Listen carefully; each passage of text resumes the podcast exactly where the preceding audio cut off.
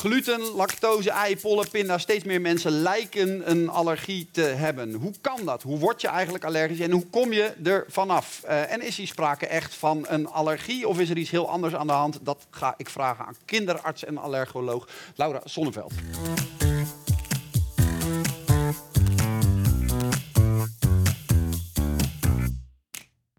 Goed dat je bent, kinderarts en allergoloog. Eén van de twee bijna, toch? Ja, allergoloog bijna. Ja. Kinderarts al even. In opleiding. Zo is dat in de medische wereld. Dan ben je heel lang in opleiding. Heel lang in opleiding, ja. ja um, is dat een logische combinatie? Kinderarts en opleiding? Nee, kinderarts en... Uh, nou, dat lijkt me wel dat je daar wat voor leert. Mag Maar kinderarts en allergoloog? Um, nou, er zijn uh, nog niet zo heel veel allergologen, kinderarts-allergologen in Nederland. Maar daar moet er een heleboel bij komen. Dus op zich is die combinatie logisch. Met name bij de wetenschap dat um, allergie nog steeds toeneemt. Mm -hmm. um, ik ben straks pas volgens mij de twintigste kinderarts-allergoloog in uh, Nederland. Dus er zijn er nog heel weinig op dit ja. moment. Ja. Um, die allergologie is sowieso een heel jong vakgebied, toch? Ik geloof dat in Rotterdam, ja, een van jouw collega's is de eerste van Nederland. Ja, klopt. Hoe kan dat? Um, ja, goede vraag. Ik denk dat uh, uh, allergie misschien ook lange tijd niet heel serieus als een uh, serieus probleem is gezien. Overigens bij volwassen, hè, dus internisten, is er wel veel langer het specialisme allergologie. Alleen onder kinderartsen niet. Um, ja, hoe het komt, weet ik eigenlijk niet precies. Het is nee. wat mij betreft een van de leukste vakgebieden. Dus moet er nog heel veel meer bij komen. Ja, ja laat ik ja. beginnen dan met die, met die vraag die ik net ook al even stelde. Iedereen lijkt tegenwoordig allergisch te zijn. Is er sprake van zo'n enorme toename? Um, nou, de toename in allergie hebben we met name gezien uh, in de vorige eeuw, uh, uh, in de 20e eeuw. Daar zagen we echt een enorme toename in het ontstaan van allergie. Daar lijkt wel inmiddels een soort plateau te zijn ontstaan. Een enorme toename, schets dat is? Ja, uh, nou ja, inmiddels is 1 op de 3 mensen in Europa, dus uh, 150 miljoen mensen zijn allergisch. Dus dat zijn er heel veel. En het idee is dat, nou ja, dat misschien, er zijn getallen tot 2025 dat dat wel 50% van de mensen zijn.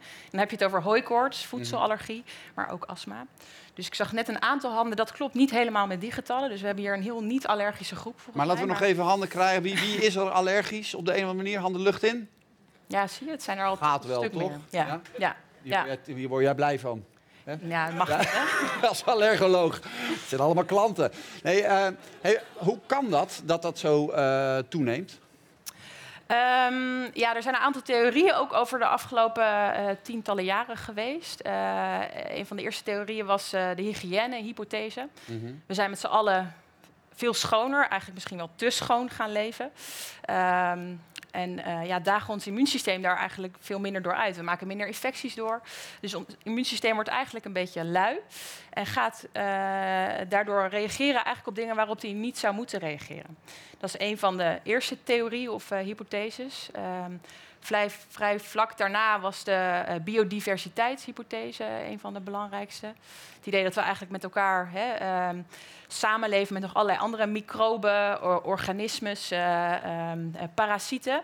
En we weten ook vanuit onderzoek dat mensen die op een boerderij opgroeien een veel lager risico hebben om een allergie te ontstaan. Oh ja. Allergie te krijgen. Dus de kippen lopen niet meer over tafel zoals Precies, in de middeleeuwen. ja. De boel Ja. niet meer onder. En Ja. daar, daar worden we, dat, is, dat is eigenlijk slecht voor ons. Ja. Ja, toenemende urbanisatie, zeg maar. Dus eh, de mensen die in de stad leven, hebben een hoger risico om, eh, eh, om allergisch te worden. Ja. En de laatste jaren hebben we eigenlijk een theorie waar veel onderzoek naar wordt gedaan. Die heet de epitheliale barrièrehypothese. Ingewikkeld woord, maar het komt er eigenlijk op neer dat we.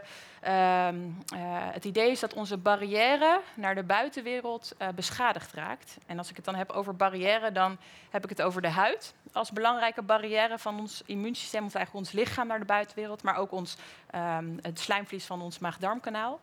Ehm, en het idee is dat die barrière beschadigd raakt eh, nou ja, door een complex eh, systeem. Eigenlijk interactie van enerzijds genetische factoren, hè, aanleg, maar ook eh, omgevingsfactoren. Hè, we gaan met elkaar allemaal steeds meer gebruik maken van zeepen, maar ook sterke wasmiddelen, de vaatwastabletjes, microplastics. En die kunnen allemaal die barrière steeds meer ehm, ja, beïnvloeden en in feite kapot maken en een beetje lek maken eigenlijk. En wat heeft dat dan met een allergie te maken voor bijvoorbeeld pinda die je via je mond binnenkrijgt? Ehm, nou, wat we weten, en dat is ook als kinderarts zie, zie ik dat veel, is dat uh, vanuit onderzoek uh, zien we dat uh, het hebben van eczeem als kind een van de belangrijkste risicofactoren is om een voedselallergie te ontwikkelen. Ja. En dat heeft ook weer met die barrière te maken. Um, ik leg het ouders eigenlijk altijd uit als dat je de huid moet zien als een soort bakstenen muur uh, uh, met allemaal bakstenen en cement. Uh, daar is die. die daar hebben we toevallig een plaatje van. Een plaatje van. Um, ja, en die, die muur die, is bij kinderen met eczeem eigenlijk kapot. Ja. Um, het cement is van minder goede kwaliteit en er komen krakels in die muur. en daardoor is die meer doorgankelijk voor prikkels van buitenaf. Onder die muur daar zitten uh, de cellen van ons immuunsysteem, als daar een soort politiecellen. Die zijn bij eczeem actief, omdat he, die barrière is eigenlijk lek. Dus die zijn meer actief ook om je te beschermen tegen bijvoorbeeld bacteriën. Een hyperactief immuunsysteem ontwikkelt eigenlijk, eigenlijk doordat er de hele tijd dingen naar binnen lekken. Ja, precies. En nou ja, dat, uh, het idee daarbij is dat hè, als je als baby rondkruipt, overal liggen nog voedingsresten, pinda, het zit ook aan je handen als ouder als je net een handje pinda's hebt gegeten, is dat dus kinderen met eczeem eigenlijk als eerste via hun huid in aanraking komen met die voedselallergenen. Mm. En het immuunsysteem dan denkt, hé, hey, dat is raar, ik hoor die niet via mijn huid binnen te krijgen, ik hoor die te eten. Um, en dan uh, ga je allergische antistoffen maken. En als je het dan ondertussen niet gaat eten, maar alleen via je huid hebt binnengekregen, dat is het idee hoe um, ja, voedselallergie ontstaat uh, bij kinderen met eczeem. Dat is uh, nu de hypothese. Ja. Uh, dat, dat, dat, is in ontwikkeling de hele tijd. Een van de nieuwe inzichten daarin is geweest um, dat je, vroeger dacht men, je moet daarbij uit de buurt blijven. Dus je moet kinderen zo lang mogelijk bepaalde uh, allergenen, bepaalde stoffen niet geven. dat is veranderd, hè, redelijk recent. Uh, ja, nou, we zitten inmiddels heel erg op eigenlijk ook een stukje preventie, maar juist op vroeg introductie.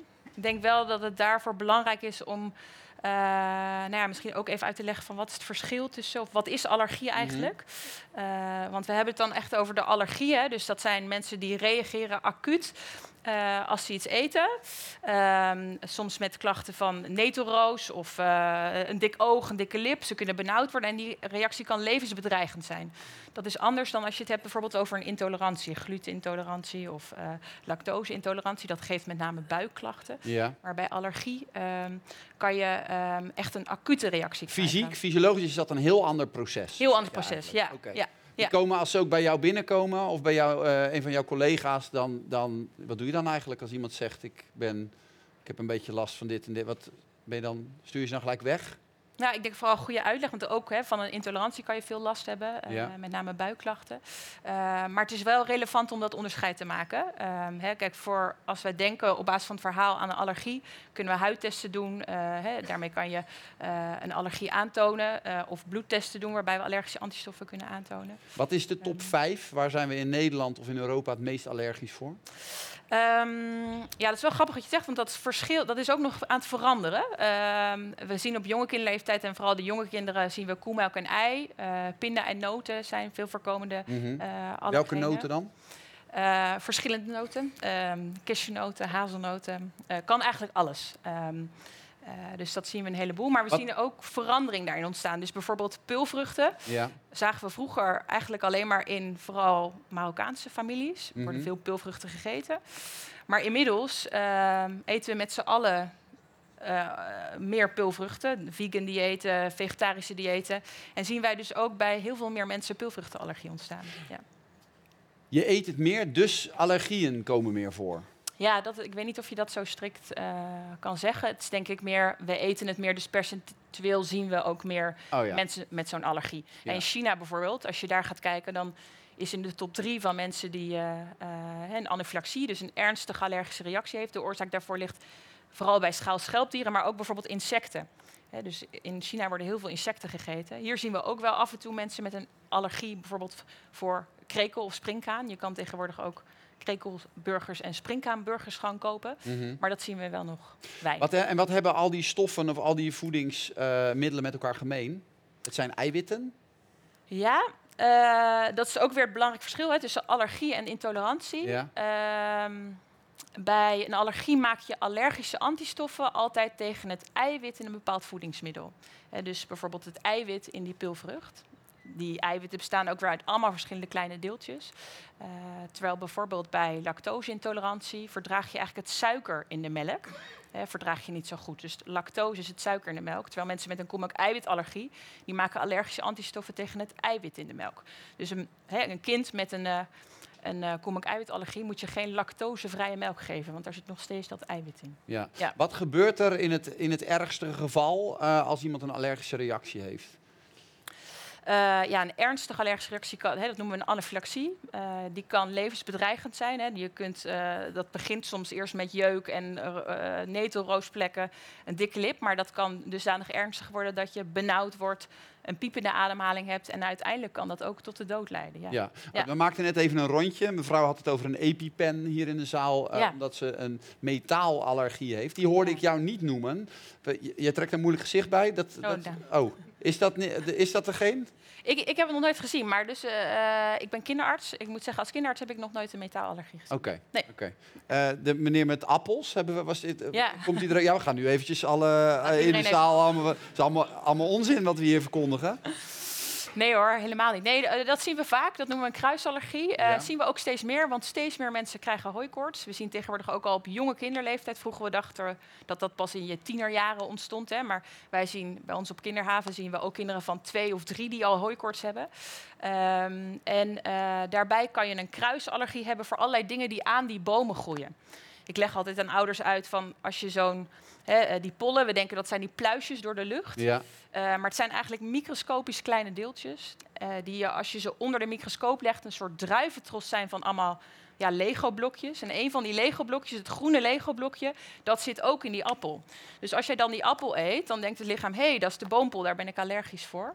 Uh, en dan krijg je vaak tinteling in je mond, kriebel in je mond... Uh, soms een beetje een branderig gevoel. Maar gelukkig leidt dat in het algemeen niet tot ernstige allergische reacties. Maar blijft dat daarbij. Ja. ja. kun jij mensen helpen op het moment dat ze binnenkomen met dus kinderen op jonge leeftijd, hebben een allergische reactie vertoond of zijn ergens op aangeslagen, kan ik me voorstellen. Uh, wat, wat heb je ze te bieden? Um, ja, dan, nou ja, we zitten tegenwoordig steeds meer op preventie. We hebben ook een hele preventiepolie. Dus als je maar jong genoeg begint met het introduceren van bepaalde voedingsmiddelen. Dan heb ik het met name over kinderen die dus een hoger risico hebben. Dus kinderen met eczeem of kinderen met een allergische uh, vader of moeder. Mm -hmm. um, dan weten we dat uh, hè, als je vroeg begint met het geven van bijvoorbeeld pinda en ei. Het landelijke advies tegenwoordig is om bij vier maanden al te starten met pinda en met ei. Um, uh, dat je een heel veel kleinere kans hebt om een allergie te ontwikkelen. Ja, dit inzicht komt deels vanuit Israël, geloof ik. Hè? Ja, klopt. Ja.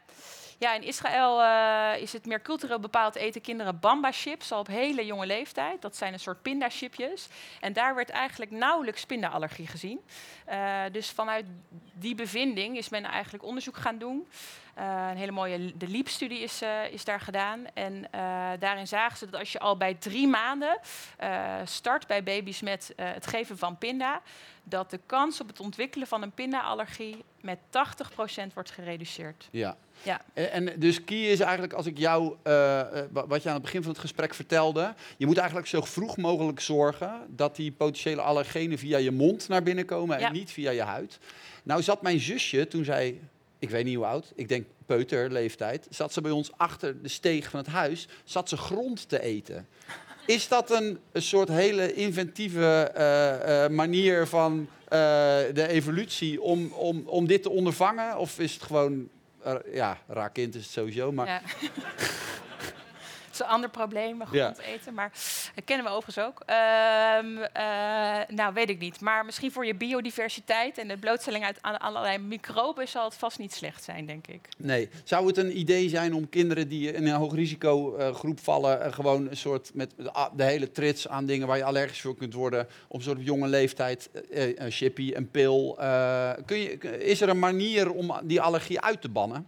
Ja, alles in één. Dat zou wel echt ideaal een zijn. Een wonderpil vanaf uh, twee, drie maanden? Ja, die is er nog niet. Het zou misschien wel een mooi idee zijn. Uh, in de praktijk merken we wel dat voor ouders best wel lastig is. Want wij zeggen, je moet met pinda en met ei... en dan als dat erin zit, gelijk door met de notenpasta's. En, uh, hè, dus we geven best wel veel opdrachten. Ehm, dus wie weet, eh, iets waar alles in één zit, in één soort smeerseltje, dat dat eh, nog niet eens zo'n verkeerd idee is. Nee. Ja. Is er een manier voor mensen die dan wat, hè, dus niet kinderen die binnenkomen bij jou, mensen die in het publiek die wat ouder zijn, die denken, kan ik er nog van afkomen? Want ik heb wel eens iemand horen zeggen dat, je, dat het in golven komt. Dus dat je een periode van zeven jaar of, en dat- het dan weer kan verdwijnen. Is, bestaat er zoiets? Kun je ervan afkomen? En, en is dat ook iets wat automatisch zou kunnen gebeuren?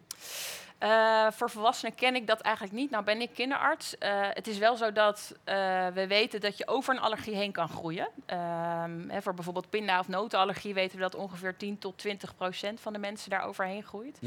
Ehm, ook daar hè, wordt naar gekeken om juist dan kleine hoeveelheden te doen. Maar je- het eh, eten van bijvoorbeeld de pinda, als je een pinda-allergie hebt. Maar je kan je voorstellen, dat is niet geheel zonder risico om dat allemaal maar in thuiszetting te doen. Dus ja, eigenlijk die cruciale periode, als je het hebt over voedselallergie, ligt vooral in die eerste, ja, wij zeggen ongeveer 15 maanden eh, van, Ja. een, eh, van het leven. Ja. Dus deze mensen zijn gewoon de sjaak als ze allergisch zijn. Ja, ja, nou, die, die allergie, bijvoorbeeld zo'n appelallergie, dat kan wel in de loop van de tijd weer minder worden. Dus Is dat ook gebeurd? Of Ik gebruik heel veel medicijnen tegen hooikoorts, dus ik weet het niet. heel veel medicijnen tegen hooikoorts, dus dat zou de boel kunnen, kunnen onderdrukken. Ehm, we hebben, eh, de aanbeveling is dus eh, vroege leeftijd signaleren bij Ja. jou langs en je collega's. ja. Ehm, we- we zo vroeg mogelijk beginnen met, eh, met, met, met, met ei en pinda voor de jonge ouders. ja. Eh, verder? Ehm, ja, vooral eh, denk ik ook goed herkennen. Eh, ik moet zeggen dat ik ook wel vaak had gedacht toen ik begon hier aan van, oh ja, allergieën, het zal wel. Maar ik, mijn ervaring is toch, de meeste ouders zien dat heel erg goed. Dus eh, ja, ik denk ook, eh, eh, trek aan de bel als je, als je denkt, mijn kind is allergisch. Omdat we er op jonge, jonge kinderleeftijd dus wel nog iets mee kunnen. Ja. eh, met, met preventie en toch nog hulp bij introduceren zeg maar, van bepaalde voeding. Ja. Een van jouw opmerkingen las ik ergens. Zegt, een van de grote gevaren voor mij en mijn collega's zijn de Instagram-moeders. Laatste vraag, ligt dat nog even toe? Ehm, ja, nou, er is heel lang gedacht en dat is niet helemaal, eh, is ook deels vanuit medisch hoek gekomen, dat eczeem eh, veroorzaakt wordt door bepaalde voeding. En eh, dat is ook best een hype, onder andere ook op Instagram. Mensen die eh, ook baby's en jonge kinderen allemaal op diëten gaan zetten met het idee daarmee het eczeem te behandelen. Wat we Mhm. inmiddels weten is dat je eigenlijk andersom doet. Dus door bij een, eczeem, hè, bij een kind met eczeem, een kind op dieet te zeggen, dat je juist ehm, allergie kunt induceren. Ehm, ja, en eh, nou goed, daar zijn eh, Dus de, bepaalde de, ideeën reflex, over de vanuit. reflex is dan, eh, mijn kind heeft eczeem of heeft wat flexie in het gezicht. We gaan even stoppen met de Nutrilon. Of we gaan Ja, even we gaan stoppen koemelk met eruit dit. halen Of we gaan even stoppen met dat. Jij zegt Ja. eigenlijk juist niet doen, zoveel mogelijk alles blijven geven. Zolang het kind er niet dood aan gaat, word je er alleen maar sterker van. Nee, dat is toch, hè, ik zeg het een beetje Een cru, beetje maar... gechargeerd. Eh, ja, uiteraard als er acute reacties zijn hè, na eh, eh, melk. Hè, dus je krijgt netelroosplekjes of je krijgt een dikke lip eh, of je wordt benauwd. Dan is het een heel ander verhaal. Dan moet je zeker stoppen en eh, snel naar een allergoloog. Mhm. Eh, maar het gaat er meer om dat je niet als behandeling van eczeem kinderen op een dieet zet. Nee. Want daarvan weten we dat het eigenlijk juist voor het ontwikkelen van allergie kan Dus zorgen. eczeem is geen symptoom van een allergie. Het is eigenlijk een aankondiger. En daar moet je gewoon hormoonzalf tegen smeren. Ja. Dan verklein je de kans op een Ja, allergie. goed behandelen. Ja, Ja. ja. precies. Ja, Dank dat je er was. oké. Geef een groot applaus. Dank je wel.